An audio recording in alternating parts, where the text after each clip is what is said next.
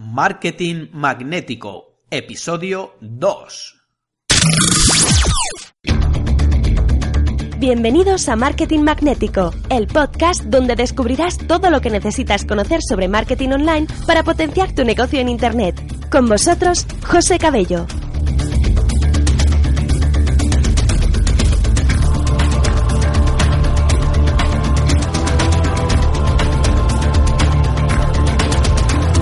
Hola, muy buenas a todos y bienvenidos a este segundo episodio del podcast Marketing Magnético.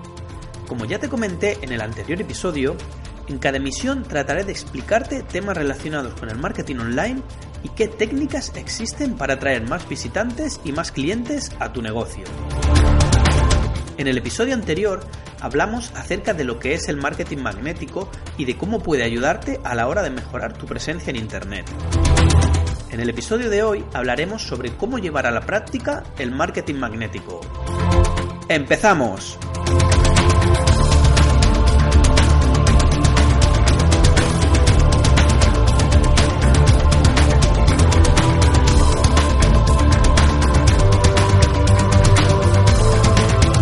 Hasta ahora habíamos visto los cuatro pilares fundamentales que conforman las bases del marketing magnético. Para poder tener éxito con nuestras estrategias, también tenemos que conocer al detalle los elementos implicados en todo este proceso. Vamos a empezar por los clientes ideales.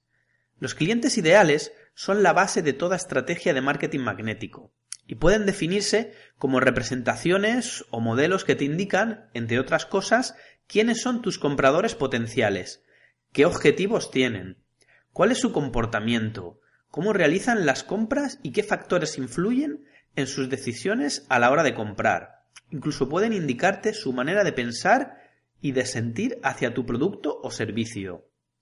Para poder identificar cuáles son estos clientes ideales, te invito a que hagas las siguientes preguntas.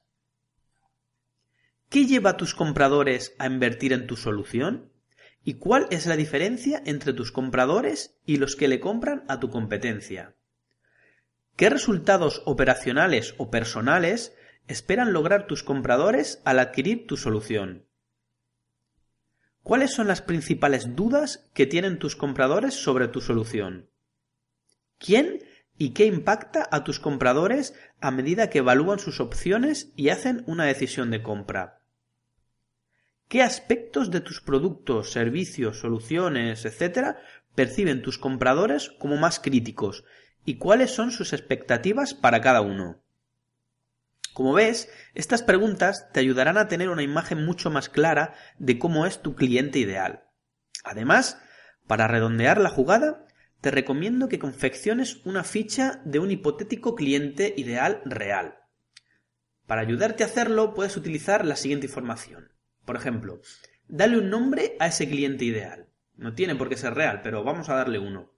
Especifica su rango de edad, su género, nacionalidad y estado civil. ¿Cuál es su profesión y su puesto? ¿Cuántos años de media permanece alguien en el puesto de tu cliente ideal? ¿A quién responde tu cliente ideal? O sea, ¿quién es su superior? ¿Quién es su jefe? ¿Tu cliente ideal tiene posibilidades de crecimiento en su empresa? ¿Cuáles son sus responsabilidades? ¿Qué resultados tiene que lograr? De esos resultados, ¿cuáles están directamente ligados a tu cliente ideal? ¿Qué puede resolver tu producto? ¿Qué tipos de contenido tiene un mayor efecto sobre tu cliente ideal? Pensáramos un momento, ¿qué términos de búsqueda utilizaría tu cliente ideal para encontrar el contenido que le interesa? ¿Tu cliente ideal ¿Conoce el problema que tú solucionas? ¿Cómo está tratando ese problema? ¿Qué está funcionando y qué no lo está? ¿Qué impulsa a tu cliente ideal a resolver ese problema? ¿Qué está evitando tu cliente ideal? ¿Qué podría hacer fracasar una negociación entre tú y tu cliente ideal?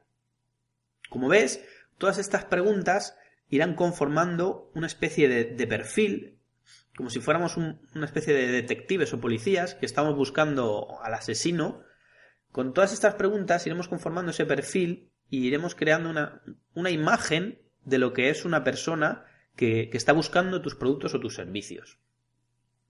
Ahora pasaremos a hablar de un punto importante que se llama el ciclo de compra del cliente en Internet. Vamos a ver.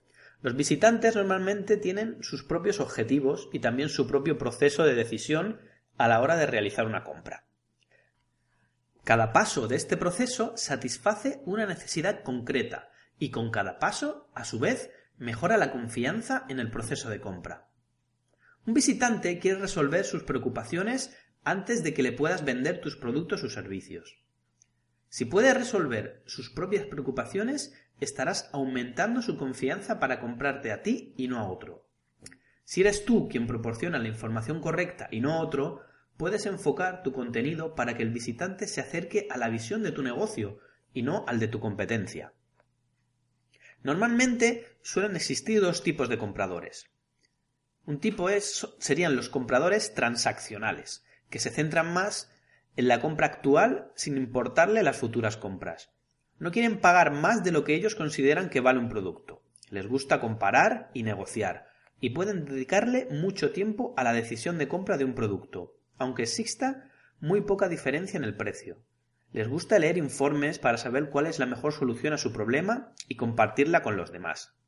Luego están los compradores relacionales, a los que no solo les interesa la compra actual. Para ellos, la compra actual solo es una más dentro de muchas compras futuras. Están buscando un proveedor de confianza. No les gusta comparar y no quieren perder mucho el tiempo ni comparando ni negociando cada compra que tienen que hacer. Se guían por la opinión de expertos y buscan el lugar perfecto para comprar. En general, los procesos de compra, tanto para compradores transaccionales o relacionales, están formados por cuatro pasos fundamentales. El paso número uno sería la búsqueda. Reconocimiento del problema y búsqueda de información. Por ejemplo, pongamos que te quieres ir de vacaciones, concretamente a un sitio donde hayan unas buenas playas. El problema a resolver sería localizar un buen lugar donde irte de vacaciones. Por lo tanto, lo primero que tendríamos que hacer es buscar información acerca de cuáles son los destinos turísticos con playas que existen. Paso número dos sería evaluación reducción de alternativas y decisión de compra. En este punto tendríamos que empezar a seleccionar qué destinos nos gustan más. En este punto ya habríamos decidido a qué lugar queremos viajar, por ejemplo, al Caribe. Ya estaríamos buscando información acerca de cuánto cuestan los vuelos hasta allí, qué oferta hotelera existe, qué tipo de actividades se pueden realizar, etc. También es posible que tengas ya varios hoteles y compañías aéreas en el punto de mira. Paso número 3. Compra. Lo que sería la realización de la compra. Llegados a este paso ya tienes bastante claro cuándo, a qué lugar y cuándo vas a viajar, el sitio al que quieres viajar, qué lugares quieres visitar, las actividades que te gustaría realizar, etc. En este punto simplemente tienes que realizar la compra. Y por último, el paso número 4 sería el de satisfacción y evaluación postventa. Si bien este paso no, no, entra realmente dentro del proceso de compra puro y duro, sí que es muy importante de cara a futuras compras. Si tu experiencia no ha sido satisfactoria, es muy posible que te quejes y que incluso hables mal de la experiencia a tus amigos y familiares. En cambio, si todo ha cumplido tus expectativas, harás justamente lo contrario, es decir, felicitar al vendedor, recomendarlo a tus amigos y familiares e incluso escribir críticas favorables en páginas web de Internet como por ejemplo en TripAdvisor. Ten en cuenta que a la hora de vender cualquier tipo de producto o servicio, el posible comprador pasará por todos estos pasos y tú tienes que estar preparado para proporcionarle la información necesaria en cada uno de ellos. Es decir, si estás en el punto de búsqueda, es muy importante que tu web o tu blog tenga contenidos que atraigan a las personas que estén realizando búsquedas relacionadas con tus productos o servicios. Por ejemplo, siguiendo en el ejemplo del viaje al Caribe, un contenido adecuado para alguien que está buscando lugares con playa donde viajar sería, por ejemplo, un artículo donde se hablara con detalle de cuáles son las mejores playas del Caribe. Para las personas que estuvieran en el punto de evaluación, algo interesante podría ser un artículo con las 10 razones por las que viajar a la Riviera, Riviera Maya. Como ves, este tipo de contenido es muy útil para quien ya tiene en mente viajar al Caribe y está sopesando entre diferentes alternativas. Finalmente, un tipo de contenido adecuado para el punto relativo a la compra podría ser una guía informativa con los mejores hoteles de Cancún, detallando precios, localizaciones, servicios, críticas de, de otros viajeros, etc.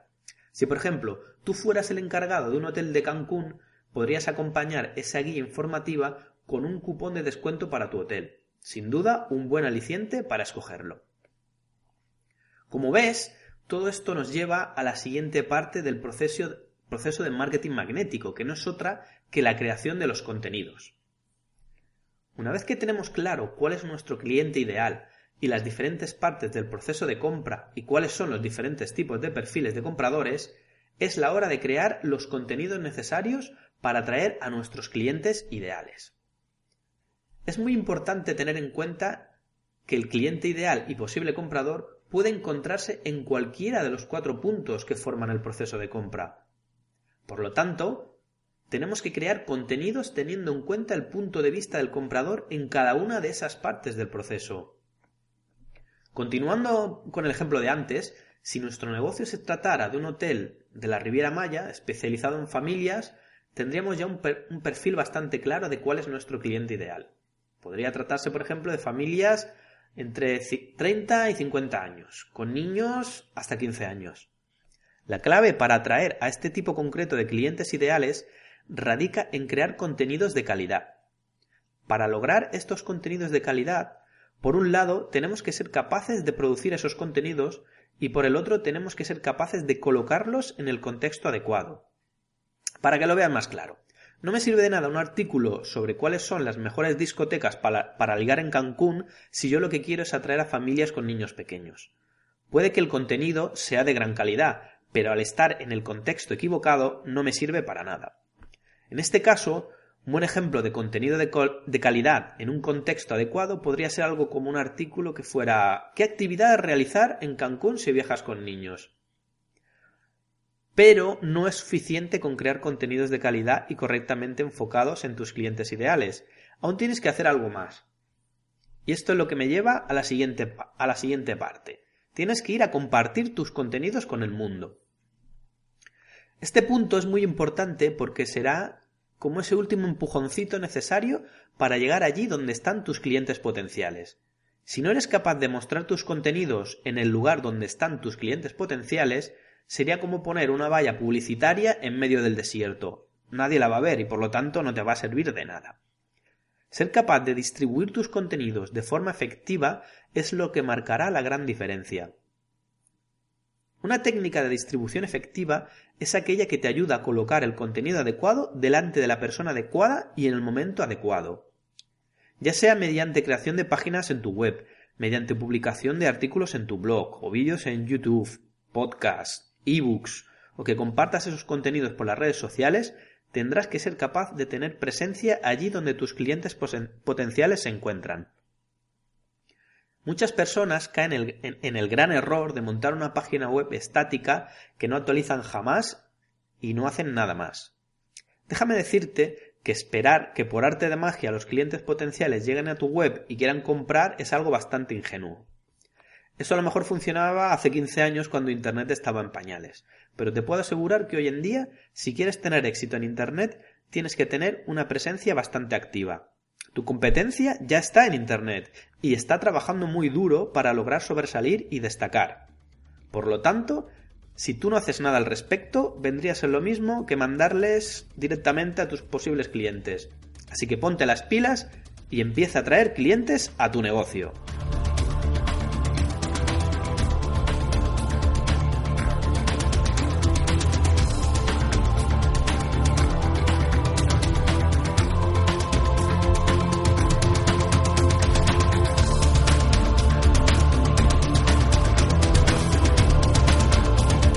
Bueno, pues hasta aquí el episodio de hoy. Y recuerda que si te ha gustado, lo mejor que puedes hacer es compartirlo en las redes sociales y dejarme una valoración y un comentario en iTunes. ¡Hasta la próxima!